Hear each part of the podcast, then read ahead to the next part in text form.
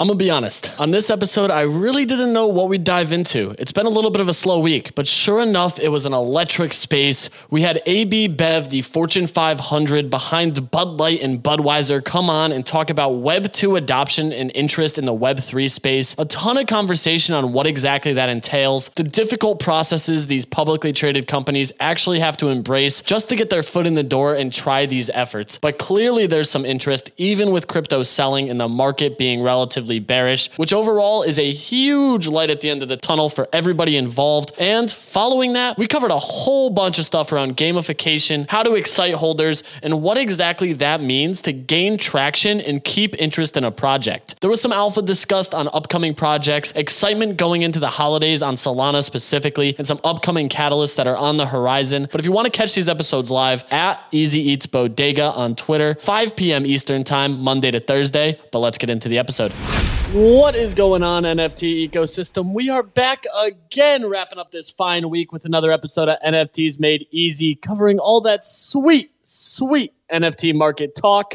Looks like we got a whole bunch of things popping off today. Seems like there's some gamified brain type of play kicking off with potential ties to HGE, which has caused a massive, massive volume surge on Solana, up almost 10,000 SOL on the daily volume.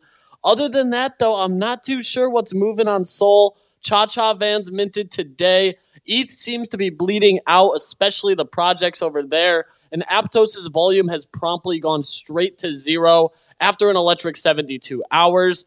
But I'm excited for today's conversation. I brought Crypto Titans up. Normally, we don't have projects up here, but I'm excited to dive into conversation with them on the onboarding of Web 2 brands into Web 3.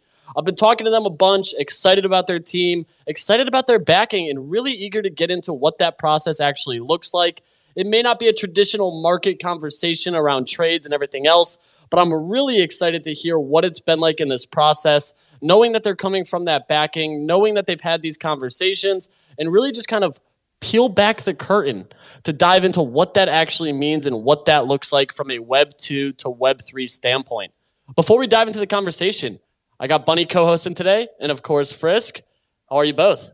I'm doing well, easy. Uh, it's been both slow and exciting the past few days. I'm not gonna lie. Like we, we we've kind of dealt with the whole week with crypto surging, NFTs kind of like stabling out. I have done zero research on these brains and zombies things. I kind of woke up a bit late, and I was just like, all right, well, it, either I, I, mean, maybe I missed something, maybe I didn't. I don't know. I'll have to do a deep dive into it later.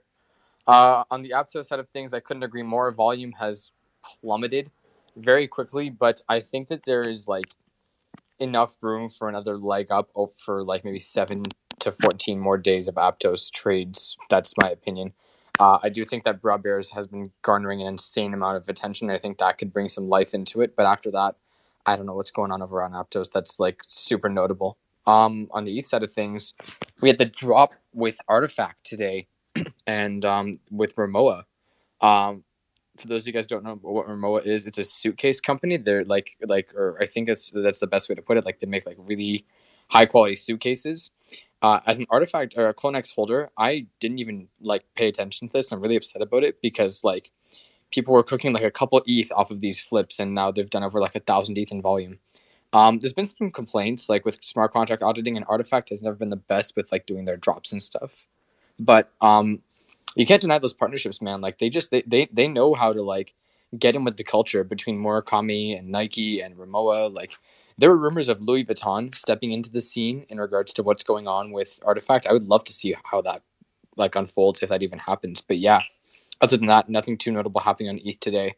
Um, still people talking about Reddit, Reddit spaces, and interaction farming on Reddit uh yeah i'm not gonna lie it's been slow i i, I had so, like i haven't had much time like in the past little while but last night i was like i got nothing else to do literally opened up like my switch played mario party because it's just like boring right now bunny knows all about the switch that's his uh, console of choice as well bunny how are you GM Easy, GM Frisk. I'm very bullish on the Switch. Nintendo basically invented video games. There's nothing going on on ETH.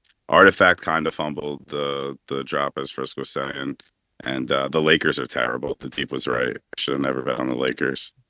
Hey, we still appreciate the bets. What happened? What was the other play you had yesterday? The Phillies? Dude, dude, I might have smoked before the show. And then like I thought that game was today, so I have some money locked up until Friday.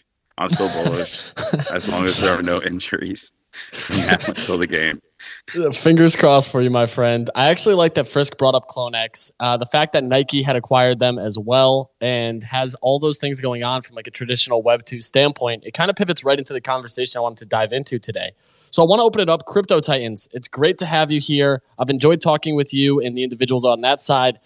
If you want to just tell us, I mean, who's backing it, what it's like from a Web two standpoint, and then we can kind of dive into some questions because I'm extremely eager to hear what the Web 2 perception is of Web 3 and NFTs. Yeah, thanks for having us. Um, hey, everyone. Uh, my name's Ads. Excited to be on this space and talk a little bit more about Crypto Titans um, and how we've kind of emerged in a Web 2 company and jumping into Web 3. Uh, so, Crypto Titans is a project that is built internally uh, by a team at AB Bev. So, for those of you that don't know AB Bev, it is a Fortune 500 company. Um, our bread and butter is that we we sell beer, right? That's our core product. Um, we have some of the the biggest brands in the world. Uh, you'll know us more famously as the owners of Budweiser, Bud Light, Stella. Basically, almost every alcoholic brand comes under AB InBev, uh, and a lot of non-alcoholic brands as well globally. No, that's awesome. I appreciate you keeping that short. So, I mean, I guess my initial question here is like, what was the initial reception when you and the team had pitched an NFT to AB Bev? You know, like what were they just like? What are you doing? Yeah, you know, so AB Bev has, has been in this this space somewhat for about eighteen months. Um, so we have done some NFT drops uh, with some of our biggest brands. You know, you'll see like Budweiser NFTs out there or Bud Light. Um, and now we're going down this gaming route with with what we're building. Um, and when we first started to go into NFTs, like the the initial reception was was kind of confusion, right? Confusion as to what the space even was about. Um, there was a lot of confusion as to how it aligns to our core. Right? I think that's one of the hardest questions to answer. Right? If you're a beverage company um, and you say you want to get into Web three or you want to be doing NFTs, of course everybody's like, okay, but what's that got to do with selling beer, right? Um, and it's a very traditional way of of looking at top line growth um, and income, right? Um, I think there was also a little bit of of what I call like imposter syndrome. Um, and I mean it in the sense of like something that that corporates say a lot. Um, and you know i'm not i'm definitely not one for corporate jargon. Um, but but something that they say a lot is um, what is our right to play right? What's our right to win in that particular space? Um, and when it comes to nfts and web3 there was definitely that that feeling of like okay that might be an interesting space and and maybe we could you know have the investment or the backing to, to get in, in there. But what really is our right to be in this space? And do we as a web2 company um, really belong in that in that Web three space. Yeah, and I think that's really interesting to kind of consider because my big thing is like, do they understand like what an NFT is? You know, like are they kind of privy to what this space is and what that kind of means from like besides just a monetary value. I'm very curious like when you first pitched this idea as a game and I mean we're familiar with like the Bud Light NFTs that were heavy around the Super Bowl. What's been kind of like the process, you know, like what have they been excited? Are they hesitant? I mean, crypto's crashing. So what's like the feedback? yeah, no, no. Like, so um, excitement is definitely not the word that I would use. Like, you know, when you go into Web2 or you go into corporate companies, right? Especially when you're talking about companies that are listed, uh, the biggest thing and the biggest question is okay, what is the risk to us as a company?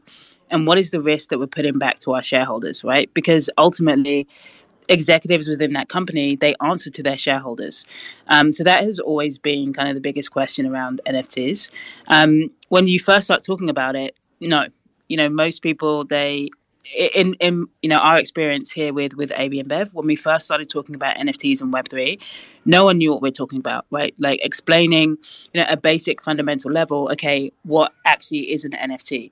Um, what is blockchain, what is Web3, before even getting into like what is the value that you might have behind it. It's like real definitions of what these technology pieces are, right?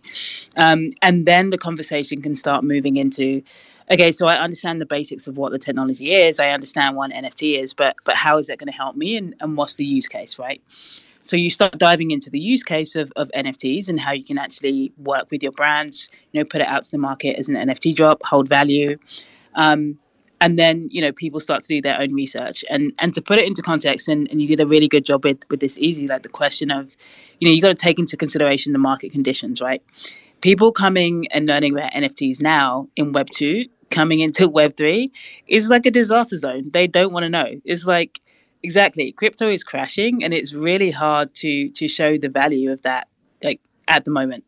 Um, if we go back you know over the last 18 months especially 12 months previous when you have crypto like rising and you have NFTs, the value just skyrocketing, right?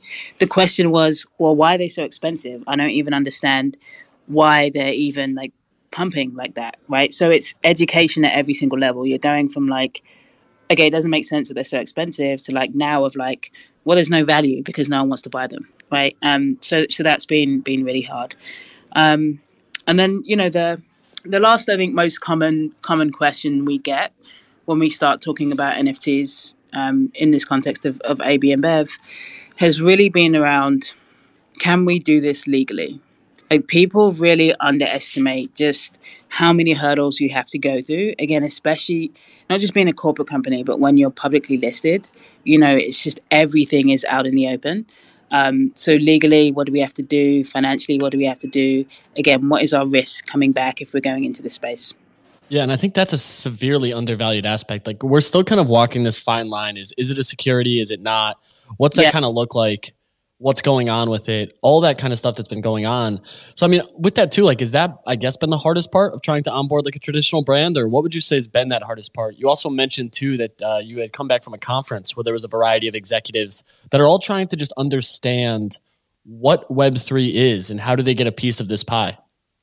Yeah. I mean, so the, the hardest part about trying to onboard, like, it's, it's twofold. It's like, it's this unsexy stuff, right? It's like all the regulation that you have to you have to have as a corporate company. It's all the legal um, requirements that you have to have. It's making sure that your treasury understand how to account properly in your books um, for cryptocurrencies, right? The things that you don't always think of immediately when you want to get into a project um, with NFTs or, or in Web3. So that has been the, the hardest part. And we've been really lucky here with AB InBev. And, and you know, really to the credit of, of the company, is that they've been pretty open um, and very helpful in those very kind of regulatory um, areas that we've had, and we've seen a lot of development, um, not just for ourselves, but the industry as a whole, um, in that way. Um, and then, you know, the the the other part is you need to get internal alignment for everything that you do when you're in these kinds of environments. You know, and I'm, you know, I'll be very curious to kind of hear if if anybody else is kind of in the Web two, coming into Web three space. Um, but everything is like alignment, alignment, alignment, and you have to go through levels, right, to get this alignment. Um, so when we started with this project, it was like super stealth, right? We just had it as this like small internal project, um, and we're all employees of the company. Um, and we kind of you know, had a little bit of time on this project and then more and more time on this project um, and then we got assigned to it full time you know to work on this project in, in stealth mode um, and then it just goes up the chain right of like people saying okay this this could work and like repitching the idea over and over again. Um, and a couple of things like really worked in our favor. The first is that we had a really strong supporter at a high level within the company and it just it made things so much easier right when you're trying to get alignment at these high levels or when you're trying to get even to people listen to you at, at these high levels. So without that it would not have worked um, and the team right we're very knowledgeable in in web3 right? And i always say this but like we're DGens first and we're employees second. Like we are in this space we are gamers um, and we've been in this space for a while collectively right? And that's how we we came up with this idea of what we what we wanted to work on. Um, but people don't realize like even for for crypto titans this was an idea that that went all the way up to the top within AB InBev. So we actually had to pitch this to the board of the company and get approval to to keep this project going, right? And this is a project that's been going for like six months, right, within within the company in this super stealth mode, and then suddenly we have to like present it to you know the board of this Fortune 500 company. Um, so that internal alignment, that's one of the hardest things that Web two companies will will need to go through. No, and that's always interesting to hear. And I'm not sure if anyone else on stage has questions. I mean, it is always interesting to hear from like a Fortune 5 publicly traded company who's diving into the Web3 space. In addition to that, too, I guess like one of my last questions here before I kind of open it up and see who may want to have some other questions, like where do you see like Web2 businesses coming into Web3 in like the 6, 12, 18 month timeline? Because of course, some of that stuff, especially for publicly traded companies, you mentioned like the legal aspect of it, it tends to move a little bit slower. Yeah. In this fast moving space, that's a tough piece of it. Yeah, absolutely, and and that's such a good question, Easy. Um, and I'll answer it by kind of bringing up a, a couple of other points as as well. Um, so one of the things that you you really need to do, obviously, with with something like this, as as a Web two company coming into this space, is you need to enter it in the right way, right? Like we were extremely we were extremely cautious and very intentional with about how we wanted to enter this space. Um, we wanted to come in unbranded because we didn't know how we were going to be received in in the market, in the Web three market. Um, and you want to respect the rules. You want to respect the rules of, of Web three, um, and there can be some hostility, right, coming from thinking about the idea of these these Web two companies coming in.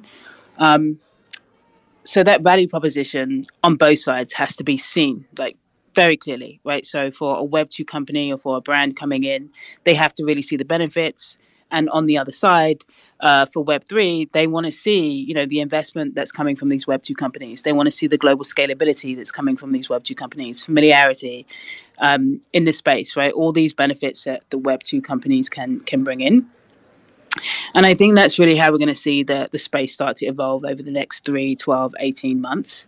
You know, right now, and, and I'd say over the next six months, we're very deep in like the education phase still.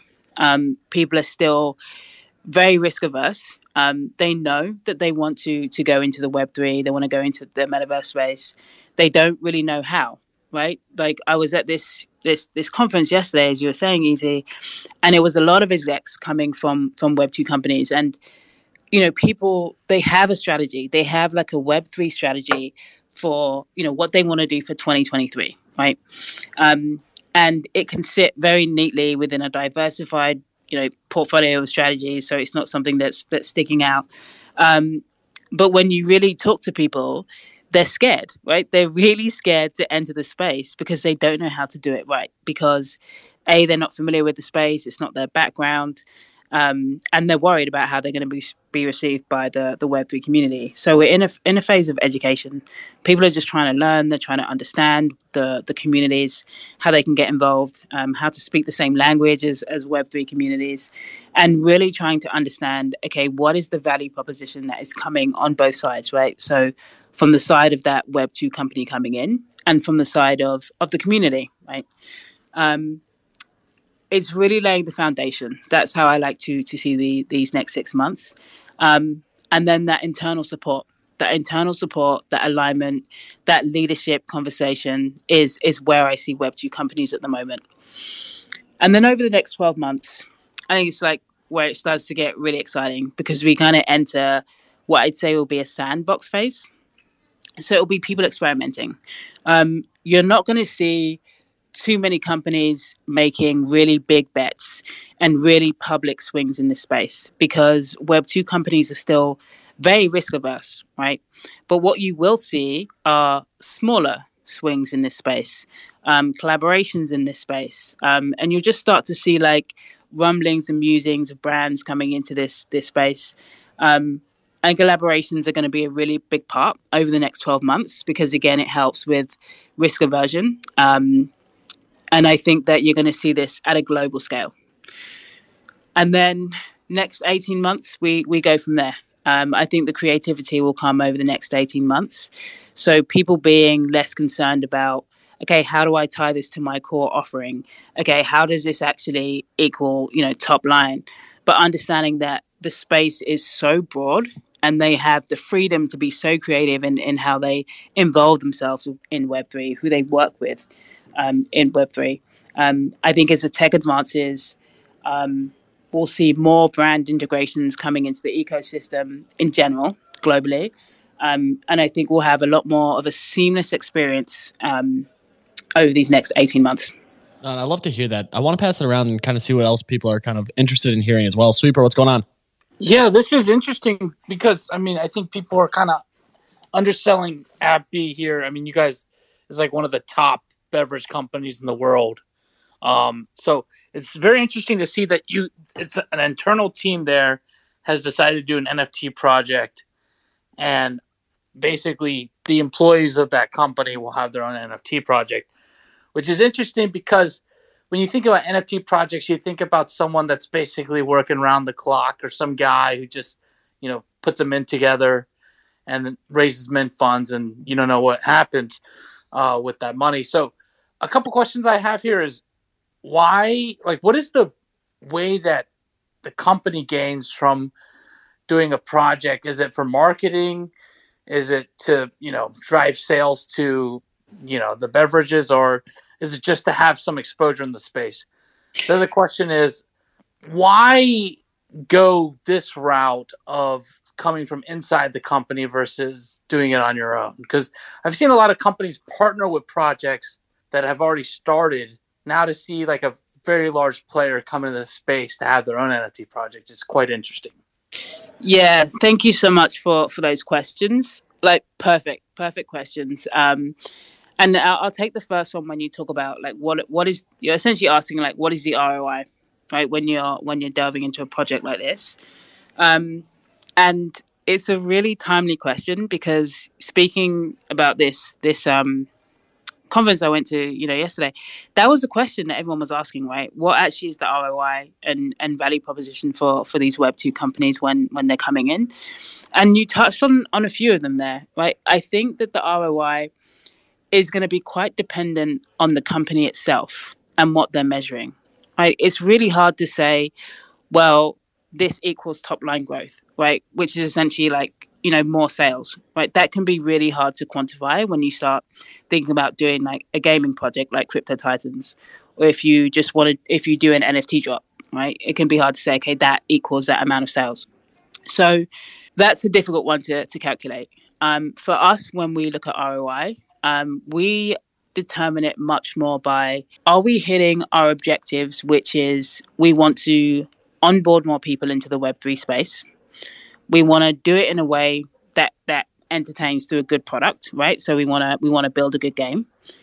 Um, we want to be able to leverage our assets to spread the word, right? So that means using our brands um, to also spread what we're doing with with uh, our product, um, and all of that we believe can at some point equal brand loyalty, which at some point can equal sales. So I think the way to be successful for Web2 companies in this space, when you start talking about ROI, is to actually not think about ROI, to take that out of the equation, to take out revenue from the equation, because we're so conditioned and used to thinking about it like that, right? Having to prove every single time. This is the direct short term short term ROI that I'm giving you from project A. It's much more about a long game and as you said, we want to make sure that we start to understand this space. We want to make sure that we can successfully start to build communities because who knows how we can leverage these communities later. Um, we want to make sure that we can speak the language of, of Web3, right? We want to be in the Discord, right? As people actually talking to, to our community, asking them what they want. Um, so I think those are, are, some of the ways that that we're calculating ROI. And again, I think it's going to be very dependent for for each company, for each project, how they're going to calculate that. But community is a is a big one that Web two companies are, are latching onto. Um, and then your second question, where you talked about uh, why do it internally, and it's a it's a really fantastic question. But to kind of tell you, I guess, a little bit of the the history of the the team very quickly. So as I said, we're we are employees of of AB InBev, right? So this is not like a, it's not as if we're like backed by AB InBev as such. Like this is an internal project, right? That that they own, um, and we love this space. Like as a team collectively, we have loved this space for a long time, um, and we've been in crypto for a long time. When we started to think about our strategy about how we wanted to enter Web three there were a few different ways that we thought about it. It wasn't just, you know, shall we go down the gaming route? There were other applications. And as I said, we had done NFT drops as well. Um, but there's huge benefits for us to do this in, internally. One of the biggest benefits is that you have access to resources. Um, and this is kind of one of the age old arguments when you talk about doing a startup or being able to run a startup internally. Um, what we have access to just resource wise, right? And if I just think about that financially, you know, we're building a, a video game. Super good question there. I'm not sure what Running Man might have next, yep. but until Running Man, let's hear the question. And if Crypto Titans comes well, back, I mean, it's, we'll it's probably a, yeah, it's probably a good time. Easy. It was more, Sweep has sort of um, stole my question off me. Oh, hang on, wait there. She's back. She's back. I think. Hang on. Now I'll carry on. Um, uh, yeah, Sweep has sort of like stole my question off me. Um, but I'll, just an observation, really. I mean, um, we see a lot of Web two brands come into the space and swing and miss. Um, happens quite regular, and I think I think maybe you know it's just a you know an observation from what you know from my point of view is you know I think that should start actually approaching members of this community. You know, people have been in you know in, in and around this industry for you know the last year, understand how Web three communities work, and what what what they sort of expect, and you know what what what uh, to deliver that project to the best of their ability. I, I think that's all like um, at the moment. That's all like talk around in boardrooms and do like product research by listening to spaces and that. But I think until you've actually like lived in this space for a year, you know, a year, fourteen months, um, I think they could re- really use the, you know the utility of the people that have actually been here the longest as a you know to probably advise them in the best ways to get these projects started in my opinion. Yeah and i'm not sure if crypto titans is back but i completely agree with that running man. It's like a big piece of this i kind of want to see getting more of the foot on the like on the ground level and kind of onboarding those people that are traditionally in the space ear to the ground in the trenches making trades getting active and understanding what really works and what doesn't work. And i think that's a big piece of how you actually get some form of adoption in it um, the other key thing that I'm also like interested in, and I think we can pivot the conversation to the market now. I was just very eager to hear about the Web two brands and kind of like how do we get more adoption from more people in the space. And I think it's kind of inevitable that we're going to start to see more and more Web two brands step in and launch something, try something, get their foot in the door, and really take swings here. It is like an interesting topic too that they considered Solana, knowing that they do have ETH NFTs with the Budweiser cans and the Bud Light microphones, or I think it's microphones, or the Bud Light stuff that's going on. A bunch of things that come to mind there. So I'm always curious, like what that process looks like. But I did also now want to kind of pivot this conversation back to the market today and start talking about what's been moving in Solana in general and some of these other chains. Today we did have the Brains and Zombies play kick off. So that's one thing that I'm really interested in. Uh, it started my conversation this morning around some of this like game theory and what exactly does it mean they've really started to shed some very high level light on it. They don't give a ton of information. It looks like HG may be involved. There's no real statement on yes or no, but the way that they're actually rolling the NFTs out, or they're placing them on Hadeswap for zero cost and actually using what they're calling a faucet directly through their website and then making them exchangeable there as well. So this is something that I've been keeping tabs on. I'm excited to see what the actual NFT does longer term, but I think there's this much bigger opportunity. And I was actually talking to Jux earlier about things like Wolf Game and some of these other kind of key pieces about like games that aren't like traditional games per se, but ways from like a puzzle standpoint, ways from a standpoint of getting people involved in that capacity and actually allowing for some form of like excitement and even like puzzle solving.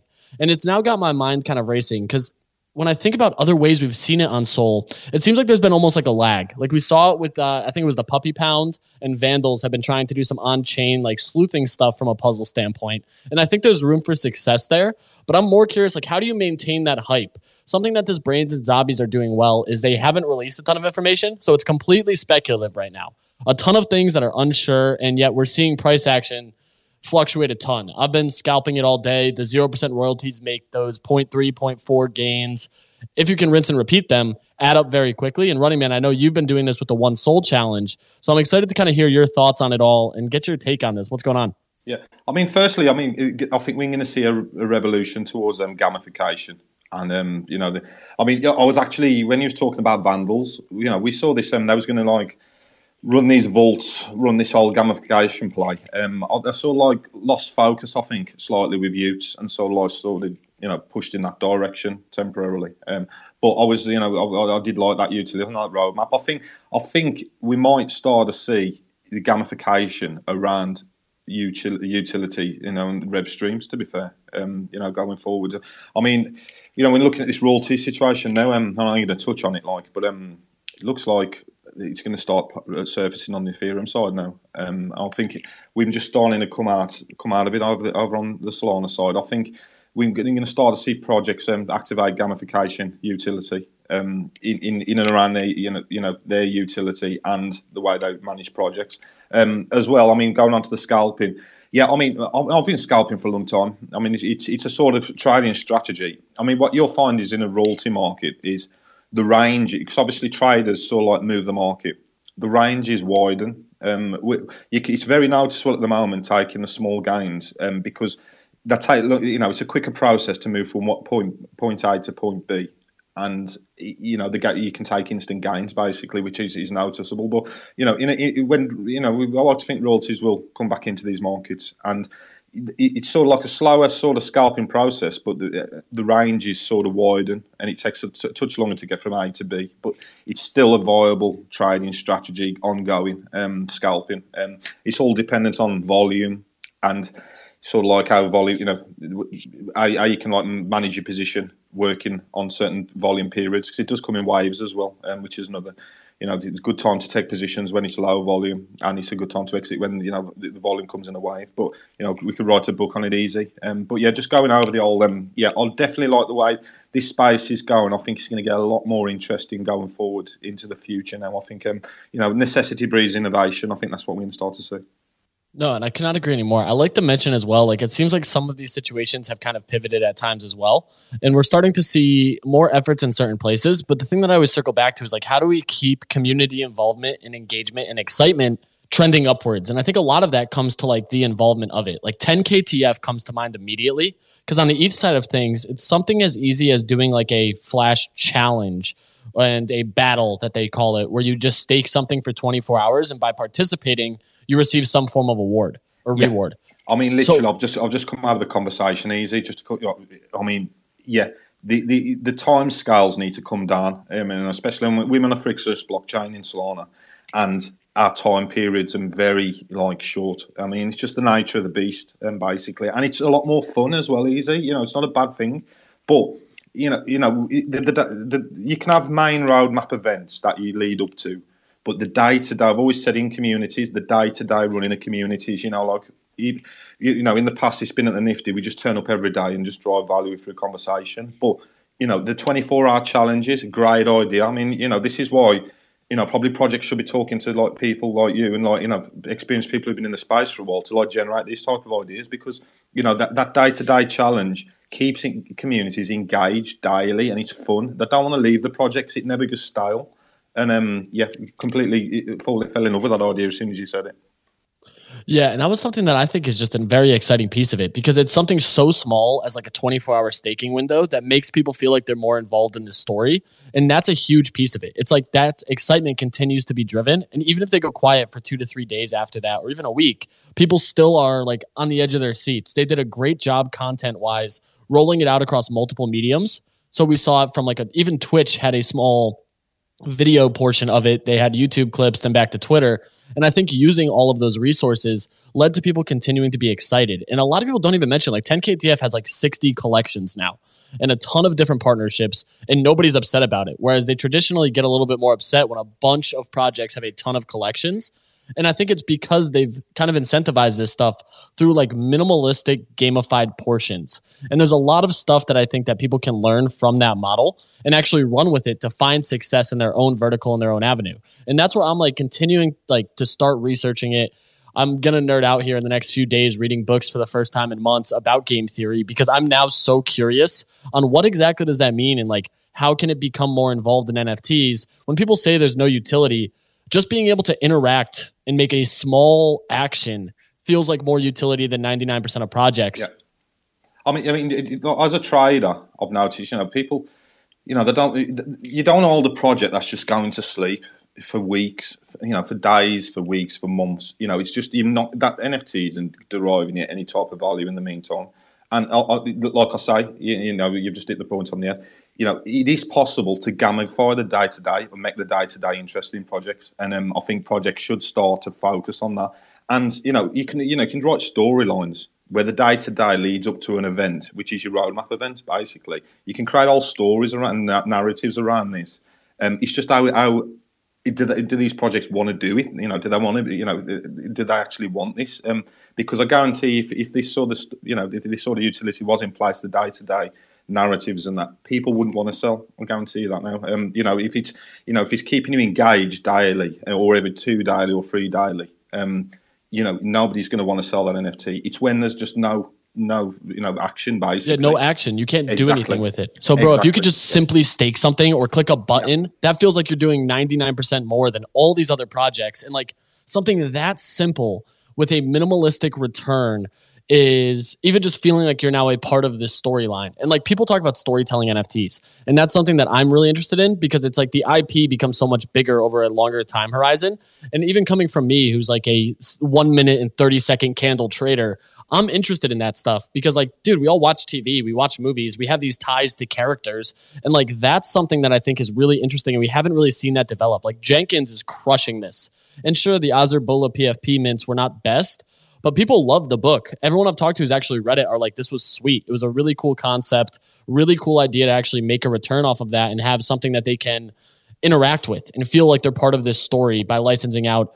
Even like if Bunny licensed out his ape, I'm sure he'd be the Easter Bunny character or something that's going on with it. But Jux, what's going on? Yeah, just to try to keep it short and sweet here. Uh, I think entertainment value is always going to hold merit in this space. Any which way that you can provide some form of entertainment value and keep people's attention uh, is always going to do well for a project. Uh, for gamification, um, I think it's a really cool way to uh, sort of allow Mystique to be there, but in an interactive way, because you don't necessarily have to show your whole hand. As long as you're a reputable brand or a founder team that's building it because we don't want another degen town, right?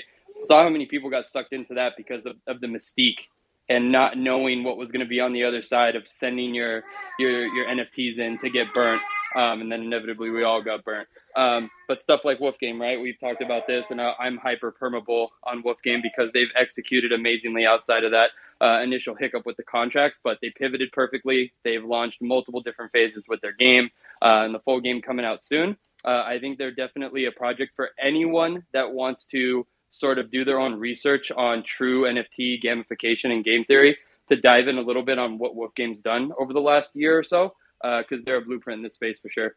No, I love that reference. And a lot of people I know that are like some bigger whales when it comes to like Wolf Game, the simplistic like dungeon crawler that they had, where it was like you only had X amount of steps, got a ton of interest there. And that was something I was really interested in because it's like you play it for 15 minutes, people get excited. In turn, if you find something in that dungeon, it's an tangible asset that you can then sell on the on the market. And there you have like this involvement that goes so much further than a lot of other projects and things. So it's like when I start to break that idea down and start to see where people are interested, like, dude, Wolf Game came out almost a year ago and people are still actively excited about it when they push updates. And like that's crazy to me in the space that moves so fast that I'm continuing to watch stuff. I know that there's a Solana project, Feeble Labs, that does like social interaction from like retweets to keep your uh your lamb alive. I let mine die, sadly. And they do a bunch of really cool stuff to kind of gamify like social engagement. And I was really interested in that. And I'm excited to kind of see what they continue to develop from that. And there's just all kinds of cool things that are far more subtle that I think can get people excited, especially if the right people start to get behind them and pushing them. David, what you got?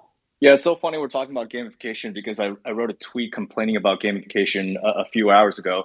And I think the reason is most projects aren't doing it correctly. There's a not so fine line between making something a chore and making something fun. And I think for most projects, it's kind of a chore to pretty much manipulate floor price, right? It's making you jump through hoops to to be able to participate instead of creating something that's actually fun. And easy, you said excitement and fun, right? Bring, bringing excitement and fun to the space. That's what's important.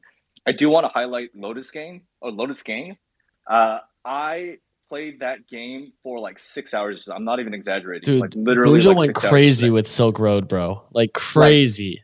it is so addicting and the social aspect of a leaderboard and this competitive aspect of it um, and also there's something at the end right there's whitelist spots that are up for grabs the game was actually really fun again six hours. I'm not even kidding. Like there's no exaggeration here. Um, things like that i think bring a lot of excitement to the project. Nobody thinks it's a chore. It's so it, even even though it's harder to get a whitelist this way than like retweeting liking and tagging through friends it's just so much more fun. Um, and I think it should be a really good example of how projects not only you know distribute whitelists, but even keep people engaged, keep people you know buying more, bring in new people into the space. It has to be centered around fun and excitement, not around getting twisting people's arm to to keep them artificially engaging with the project. Yeah, I cannot have said it any better. And I've logged some serious hours into uh, what they created with Silk Road over there. There's nothing better than buying an asset on that game and all of a sudden it's up six hundred dollars by the next day.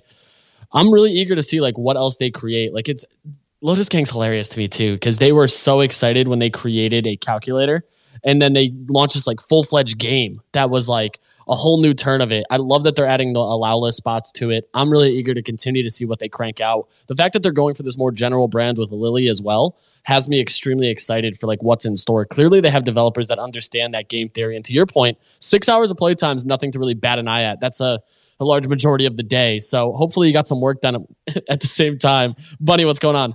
I just wanted to touch back on something you were saying about IP licensing. Um, for a nine ninety nine, you could actually buy the Bunny's Hella Habanero hot sauce at uh, hotsaucepepperparty.com. One one sec, what's the link? But I think it's H. I don't. know. I think it's hspepperparty.com. I may need to order some bunny, uh, some IP rights for that. But bunny, there's no gamification on that. Maybe we do a, a one one chip challenge Oh, using I guess hot there's sauce. not. I guess there's no gamification. You're right. Maybe on to the next one. When when when the bunny switch game? That's the better question here. A Frogger style bunny switch game is what we need. Deep, what's happening? Hey, easy. How's it going? Um, interesting conversation. I mean, for me, like the the simplest way for any project to get my attention would be to, you know, keep a certain mystique to it, like Jux said, right? Like the more simple you keep at times, but the more efficiently you sort of, you know, uh make my emotions turn up. I think that's the best way to go about it. I mean, what's the simplest you know like emotion to get turned up in our industry i think it's their desire to gamble right? So when when you bring that aspect up in a way where uh you know you are tempting them to gamble something in return in in like in the hopes of you know getting a return that is probably way more than what they're gambling for i think you know it creates for a fun uh experiment right? Like for example uh recently like liberty's move for that annihilation where you know like if you burn your nfts there's a good chance that you can get 12 in return right? Like there was a certain mystique involved to it in the process in the beginning but then the the entire process as well it's so simple yet it is efficient because it makes you want to take that gamble right? So for me that's the simplest sort of form of gamification yet it is the hardest. Like you know as david said some some projects are really you know making it too complicated in a way where people don't really feel like um, you know like you sit there and think whether this is worth your time or your efforts to know more about or read more about. And i think even y00ts for example you know like it's simple. Like do you want to reveal it? In the sense that do you want to you know convert your t00bs to you know the actual y00ts and are there any benefits to actually you know not revealing it or revealing it? Like it's a simple game right? You are making people choose.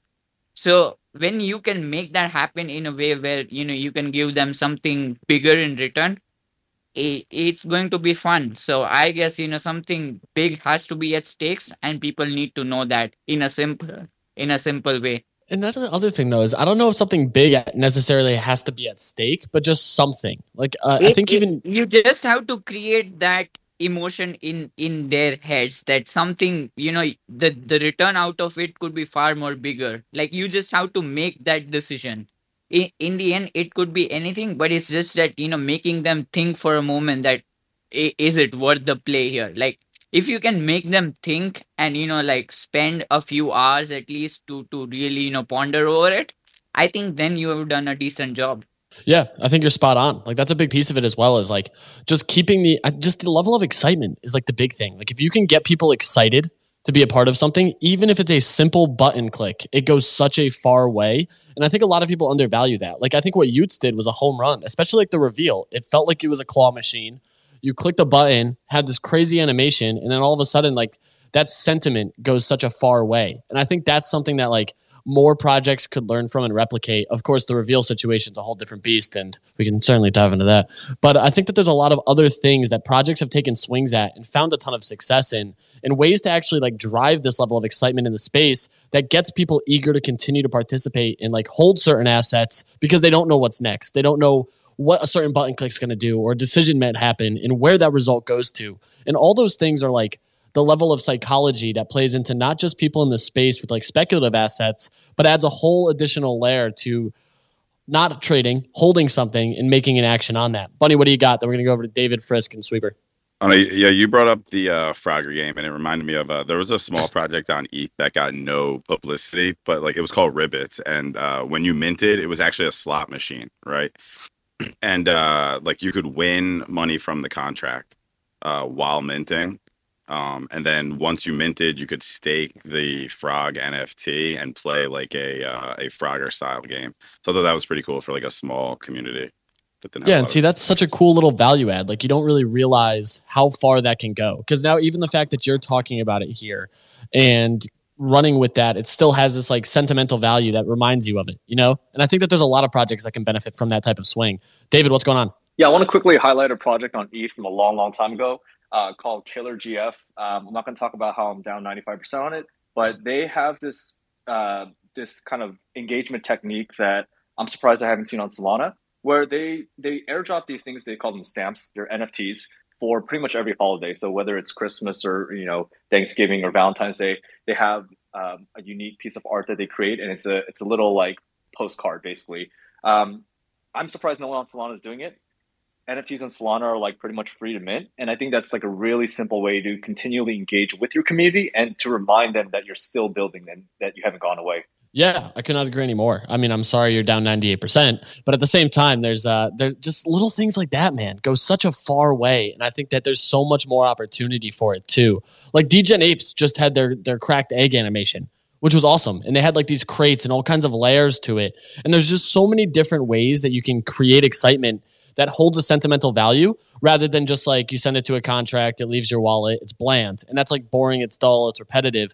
Like the apes with the drop bears was such a good job because their reveal felt gamified and it almost makes you want to keep revealing more eggs, which drives volume because you're excited to see what happens next. It reminds me of like Pokemon and like when you evolve a Pokemon, what happens with that and seeing it like change and adapt, you know? So those are things that I'm like really excited in. And I just think like subtle things like that that don't have a high production cost or even like a crazy development effort can go such a long way because it evokes some form of emotion in it. Frisk, what's going on? So this this doesn't reflect my own opinion, but I saw an interesting take once a while ago. First of all, David, Killer GF is a throwback. Thank you for that. I had a good chuckle there. Sorry for your bags. But um I, I saw a take on the timeline. I don't know if I agree with it or not, but it definitely caught my interest. And they said NFTs won't hit mainstream adoption until women think they're cool.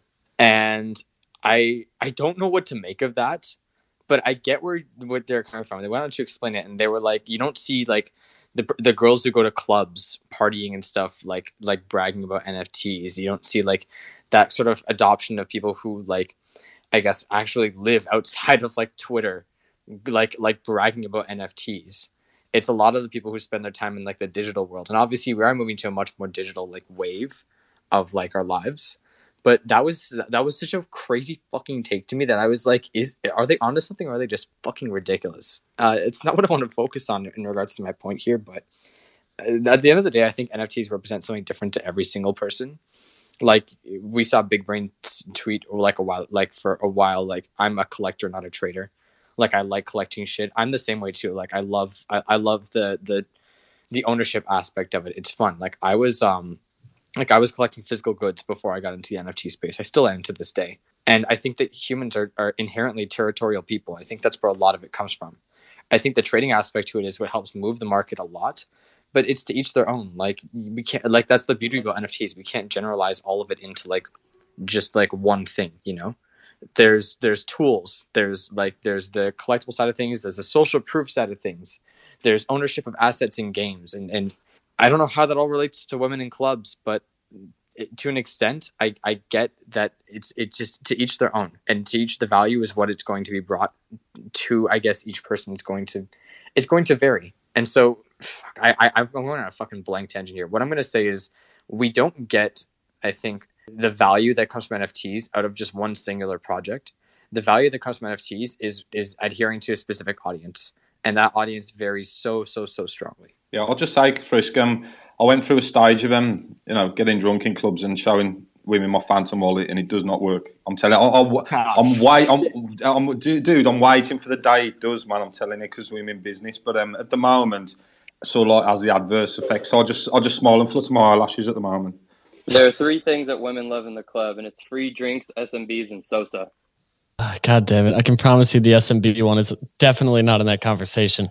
But I want to pass it over to Sweeper. What's going on?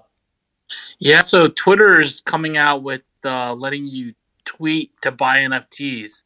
It seems like it's coming soon with uh, Magic Eden Rarible and a couple other marketplaces. I think maybe with Ma, uh, Elon taking over, maybe Twitter's going to become more and more Web3 friendly. And I think being able to buy an NFT via just Twitter will be a game changer. And I think more and more people will uh, get into the space. Reddit, I think you see what Reddit did, and you know, just catapulted Polygon to you know, at least for people who are on ETH and uh, Solana NFTs who just didn't even know Polygon had NFTs. At least got those guys to wake up a little bit. So I think if Twitter starts to really get their act together on this, it will be very beneficial for all of us. I mean, Twitter has you know millions of daily active users. We're you know thousands of them right now, and if we can get those guys to start buying NFTs, oh my God, maybe our bags will come back to normal, and we can sell all this shit and get get out of here and uh, go back to doing whatever we were before we uh, joined NFTs and all went down bad. So that's some very exciting news, and I think um, having uh, the the AB guys here, which is just wild to me that these guys are getting involved in NFTs, is starting to give me a little bit more confidence in the space that you know bigger and bigger companies are trying to get involved. Uh, usually, you see it like in a very superficial way. Um, they either buy an NFT project or they partner. But the fact that they're incubating and doing the one themselves from the beginning is very interesting. And I'm going to definitely keep my eye on it and see what happens because I mean that's just something I did not think would happen for quite some time. No, and I think you're spot on too. Like the fact of the matter is, when I was having the discussion with the team, hearing that they had 30 plus brands also interested in it from like these Fortune fives is crazy. Like clearly there's still interest even in this downtrend to at least understand what the space is doing. And I also like to mention that Twitter has started to roll out more functionality on day one of Elon purchasing it for what's going on. Like the fact that now you have an immediate listing and it shows the listing and you can actually ask, access that shows that it's going to become more crypto native. So like I'm looking at some of that myself and Elon's clearly very crypto forward. You used to be able to buy a car with Doge, which was like absurd to me. And sure enough, they did stop that because I think the uh, the reality of it wasn't very feasible. But other than that, man, like there's a lot of really cool things that are going on with this type of stuff, and I think that we're just I said it yesterday, like the tip of the iceberg when it comes to all of these points and conversations.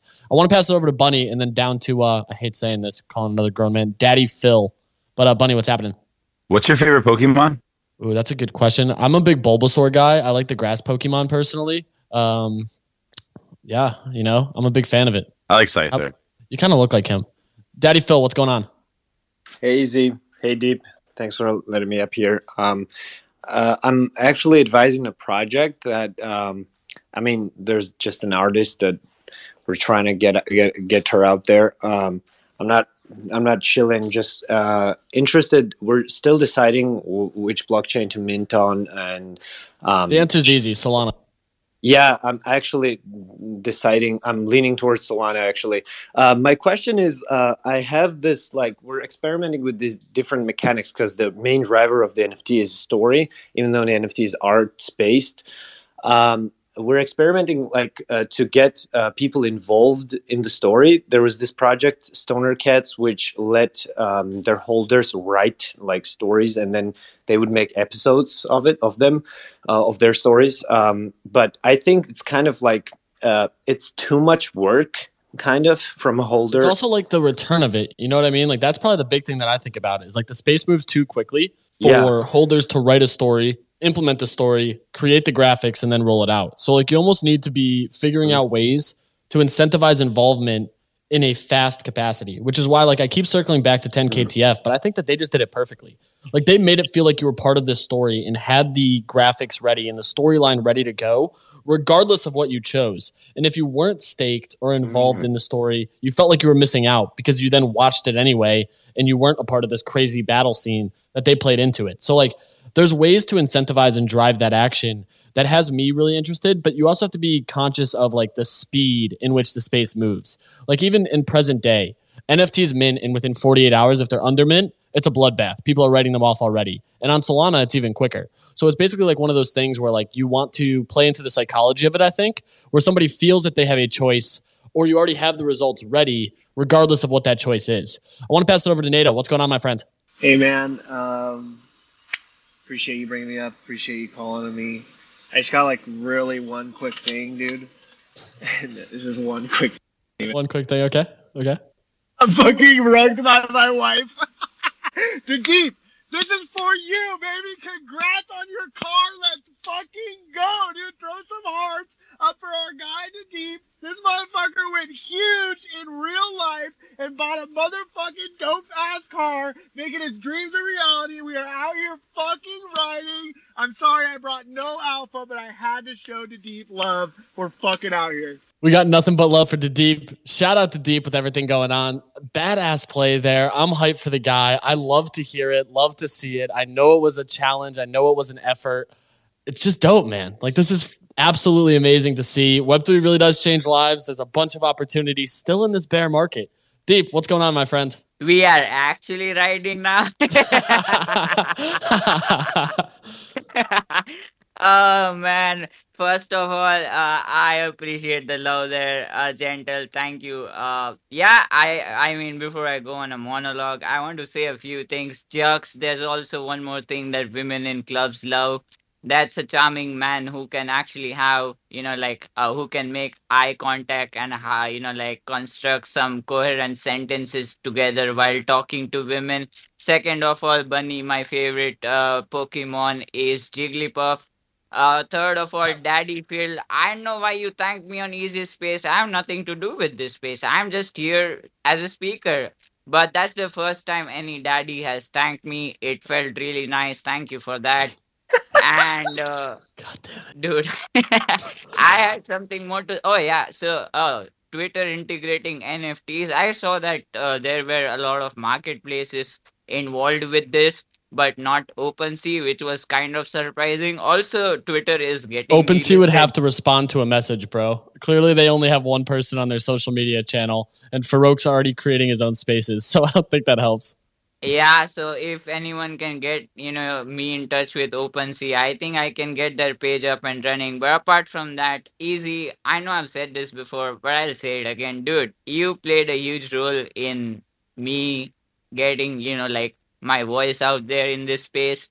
So I'm indebted to you uh in some capacity and I'm indebted to a lot of people in this space because dude you know we keep talking about community and and everything but the thing is people make community. Individuals make community. And when you know a lot of individuals are nice that means the community as a whole can be nice. And it's people like you and so many others that you know make that community aspect the, the biggest sort of you know selling point to any web 2 company right? We keep talking about what's the biggest thing that will draw these companies to uh, this ecosystem? It's people like you people like david and everyone else on this space. I don't want to name drop every single person but that's real power out there. You know when people see that that's actual tangible growth in an ecosystem companies will see that as well because when there's growth within individuals they see that you know as a whole as a company there's potential for growth as well. So i think there's a simple answer out there that we are looking for. It's it's the possibility the potential of growth that will bring people companies in this ecosystem. And that will probably save solana sweepers bags because i know it's like it's he's the only person who's complaining about bags being down. Dude bags are up sweeper. If you keep the vibes up the bags will go up on their own uh at least you can pretend that the vibes are up you know uh but yeah uh, that's all i had to say i spoke a lot i'll probably speak two weeks later now easy thanks for that Nah, man, absolutely. And good things happen to good people, and you're one of the best, my friend. So kudos to you. Kudos to everything going on. You're just getting started, bro. I'm telling you that right now. I'd love to see it. And the space is just continuing to do some dope stuff. David, what's happening, my friend? Man, I- can't be the only one that every time NATO comes off mute, you kind of like lower your headphone volume a little bit just in case. You know, I'm getting kind of old. But I don't have a lot of life left in these years. I got to protect them. But going back to the whole like Twitter Elon Musk thing, I actually wrote. I have to find this tweet. I wrote a prediction when when Twitter first had the PFP, um, the NFT PFPs. I wrote a prediction and said if only Twitter had an open API, they could be the central hub, uh, the central wallet that connects like all of Web three and all these applications. And I really thought that was would have been possible, but I was like, it's impossible. Twitter's never going to do this. Now with Elon Musk buying Twitter, he he did openly say that he wants to make uh, Twitter open source, and he also is starting to talk about X, this everything app, which is so obviously going to be using the uh, the blockchain. like imagine, I, I can really see a future where Twitter is going to be like the most powerful wallet. Um, all of our NFTs, all of our identities are connected to Twitter. We can use it to authenticate into different applications, Web3 applications, uh, etc. And then, you know, Elon Musk is also biffles with Jack Dorsey, who has pivoted Square and Block to be, you know, full on Web3 as well. Like this really could be the catalyst that starts up the bull market again when it comes to to Web3. And I do think that it's going to start in Twitter. Um, I've said as short as like a day ago that I think it's not going to be on Twitter. I flip flopped again. It's going to be on Twitter. We're in the right place. We're early. Um, it, it's going to be an exciting time. It's really going to be an exciting time, and I do see an ex- expect an acceleration of Web two companies, Web two, especially Web two tech companies, being almost forced to come to this space or risk being left behind. No, I don't think I could have said it any better. Like when you start to break down, even though it's a down market right now, there's still so much excitement and new things happening and trying in the space, and the interest is still there. Like that's the biggest thing. If there wasn't any adoption from outside parties, I would be like, okay, this is going to zero. As we continue to see more and more individuals leave, I think it's just a bad decision. And I don't want to make decisions for people, but like you're really going to fade publicly traded companies and Fortune 500s who are trying to understand this space. You're going to fade Elon, who on his first day allows for marketplaces to be listed in a tweet. You're really going to fade people who are trying stuff and getting excited about new shit in this space. And the fact is, like, crypto is continuing to be adopted at an alarming rate, even with the price going down like that's the biggest thing for me and what gets me just continue to be excited every day is like there's innovation every single day we see new stuff and new things get picked up and tried and I just like it feels like it's literally the first inning. Like we're in the batter's circle of what's going to be a much longer game here and an understanding of all this adoption that's slowly gaining traction and people are continuing to get more and more excited entering this space and trying stuff. And don't get me wrong, there's going to be a bunch of flops. It's a sad reality of an emerging market is things aren't always going to pan out, but all it takes is one right thing to gain the right traction in the right eyes, and it's going to be a totally different ball game moving forward. And it's just a matter of when, not if. So like just hearing the excitement and hearing the interest from people who have never even considered Web3 and diving into this space has me so excited. Running man, what's going on? Yeah, I mean, um, I I was actually going to, you know, I touched on earlier about like fric- frictionless blockchain. I'm all about friction. Um, I mean, you know, there's been some talk at Reddit, and you know, I don't know. I'll, I'll go over there, and it just looks like a ton of friction to me, man. I can't even understand what people are talking about on there. To be fair, um, you know, so it's just hard to follow. You know, we, been going towards like a frictionless, you know, speed, ease of use. Um, it's mega bullish that Elon's took over Twitter. I mean, I'm not, I'm not so sure about the wallet on Twitter. I mean, does that make it like Web two? I mean, you know, we're supposed to be like, you know, decentralizing Web three. Like, so I don't, I don't but Reddit's got a vault. Like you got to look at it that Yeah. way. Like if they're integrating Web three tech, Yeah. then it looks like it's more of a transition into this space versus like a going backwards. It looks like they're Yeah. progressing. You know. Yeah, I know, I understand. I understand. I, I, it's just I don't, I don't know if it exists on Web two. I don't know if it, it must be. You know, it might work as a gateway. I just think we've read it. I don't know. We've read it. I think from so like just you know everybody's trying to get over to Reddit when really like you know should be you know providing the, it should be the, the immigration should be the other way. I think um I think Twitter goes to the next level here now with Elon in charge. I think it goes to like new heights. It could be the like you know the number one. It's just the main social media platform, and it might even start you know bordering on integrating Meta. You know, but far better than like you know Facebook could. Um, so uh, in the future, I, I just think it's like just gonna. This could be the catalyst now that that starts really Web three adoption going forward, in my opinion. No, I completely agree. And I, I think that there is an opportunity for more than one social media channel to kind of drive success. And I think that there's always an opportunity for multiple. But I just think this Elon news is a lot bigger, just like already seeing one day in what's getting pushed. And the fact is, if they open up some open source functionality, there's a lot more flexibility moving forward with it all. So I'm really excited to see where it goes, what happens moving forward, and just like what gets developed on a rolling pattern for this to kind of continue to gain traction here. I know we only got a few minutes left, so I want to hit a few of these hands quickly. Deep, what's happening? Then we're going to go up to Frisk and then down to uh, Daddy Phil and over to Crypto Titan. I mean, what what you know will be really interesting now is that obviously he's taking the company private, right? So obviously that leaves a lot of room for them to you know go as crypto friendly as possible. And considering how these you know tech sto- uh, stocks are performing, I mean, I you know people wouldn't really feel too much difference between Web two and Web three. Like the volatility and everything is there is already there. I mean, stocks going down like 20% in a day. It seems like, you know, we are just warming up these people to what what our industry is like. And, you know, if it's like a slow and frictionless uh experience like Running Man said, I think, you know, all it will take for one Elon tweet about Bodega Buddies and you know what? Uh Solana will be ripping, man. Uh yeah, dude. So I think we are in for some interesting times.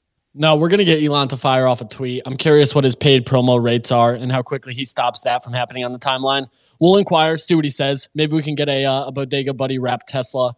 That's a good use of company funds. I think that's a good use of mint funds. We'll see what happens. It's not a Lambo, but it'll do for now. What's going on, Frisk? Just super quick, I, one thing that I always looms in the back of my mind is that Instagram has NFT uh, integration, and I could not tell you a damn thing about it. Um, I just think that that's it's when, when we talk about like social media expansion. I think that I, I, I agree with you, easy. Like I don't think that there's like a, a, a bad like there's nothing bad like with people using different platforms to like express the their love for NFTs or for NFT like operability and stuff like that or interoperability. Um, but I just think that it, it's been this way for a long time. Like shit breaks out on Twitter first. Like that was the first thing that I realized when I when I set up a crypto Twitter account. Like I, I didn't really have much experience in like trading or like or like any stock background or anything, but like I had just been on Twitter for like ten plus years. Like so I just I knew that anything that happens in the world, it happens on Twitter first. Like that's just always it's always how it's been, it's always how it is. Like fucking when when Will Smith slapped Chris Rock at the Oscars, it was on the it was on Twitter before it was on cable. Like it was just it's one of those things. Um, I think that the, the integration of more social platforms could be huge, but I do think that the way that it's going to be like, especially with what happened today, I just think that Twitter is going to reign that supreme like like head honcho of where you get your news first, where people talk first. I would love to see what happens in regards to what's happening with Reddit now, because knowing that they have spaces is really interesting. I didn't know that was a thing. Yeah, the live Reddit's really interesting. It's something I've been starting to tune into and see what's going on with that. And uh, I think you kind of nailed the nailed the spot on here. The fact is, like when when breaking news happens, the first thing I do is search Twitter because you're gonna see it quicker than anything else, like almost every time. And it's just probably the fastest curation of news and media at the moment. We only got a few minutes left here, so I want to kind of pass it around. What's going on, Daddy Phil? Hate the name. Yeah, just wanted to touch upon. Um, I, I hope Elon makes it uh, more uh, competi- competitive, the space in general for social medias. Uh, since, uh, like, I, I have yet to, I can't wait to see uh, Discord incorporate like a hexagon esque thing uh, in their Nit- Nitro thing.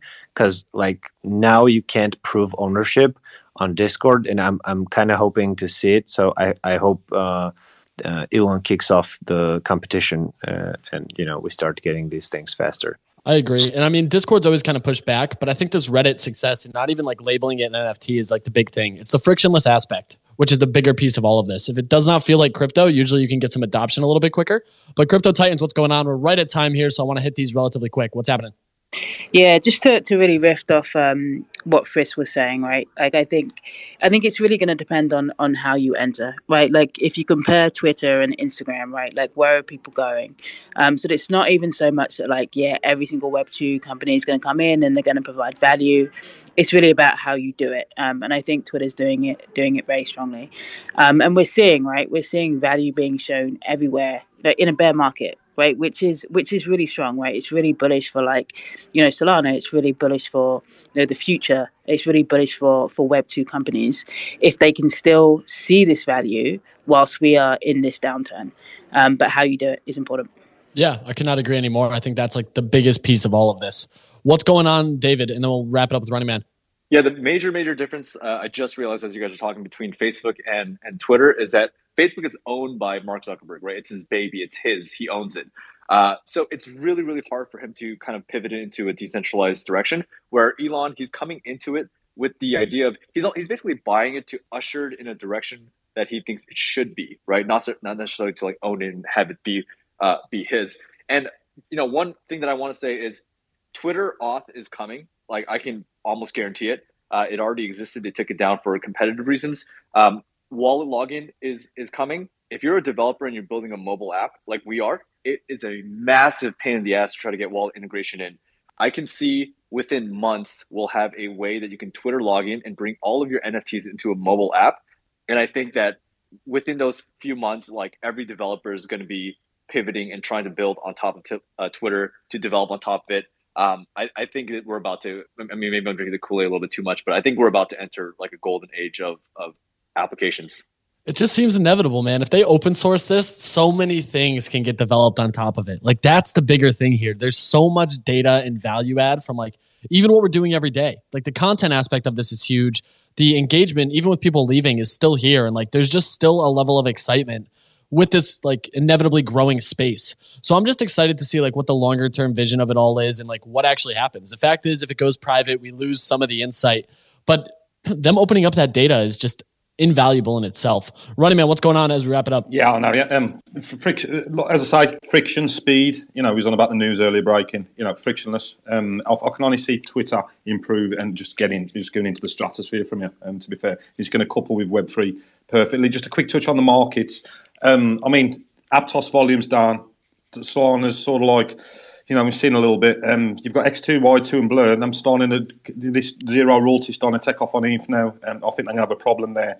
It's all gearing up for a massive run on Sol till Christmas, in my opinion. So get your bags ready, get some floors made because um, I reckon we're running up till Christmas on Solana. Um, I think there's some of, dope drops happening too, man. Like a lot of catalysts coming easy for man. sure. Yeah, for sure. I mean, dude, breakpoint in like ten yeah. days. I think that's yeah. so severely undervalued because they always sandbag dope announcements for Sol for it. Yeah, that's like the I'll, pinnacle of what they typically do. Yeah, I won't go into the, the details of the of catalyst, but Alpha, get ready for Sol because it's going to be running up till Christmas, in my opinion. So yeah, we'll leave it like. I'm excited. I'm excited for this space again next week. I will be traveling, so we may adjust the time slightly. I'll be like six hours ahead on that running man time. I don't know how the man does it at 11 p.m., but we'll figure something out. We'll get the community involved to see what time's best for everyone here. We're not going anywhere. Shout out everyone rocking with us as always. Shout out all the dope speakers, the listeners, Crypto Titans for talking about Web 2 stuff and everything going on. It's been an electric show. I'm hyped. I'm excited. We'll catch you all next week.